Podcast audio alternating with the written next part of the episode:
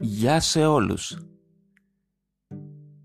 Καλώς ήρθατε στο 14ο επεισόδιο του podcast με τίτλο «Ταξίδι με ένα παραμύθι».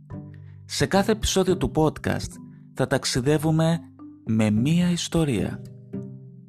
Είμαι ο Θοδωρής Σύντας, κοινωνικός λειτουργός και αφηγητής λαϊκών παραμυθιών και σας καλωσορίζω σε ένα ταξίδι στο μαγικό κόσμο των παραμυθιών.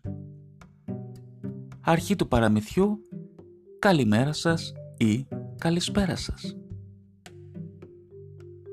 Μια φορά και έναν καιρό, σε έναν τόπο μακρινό, ήταν λέει ο Νασρεντίν Χότζας.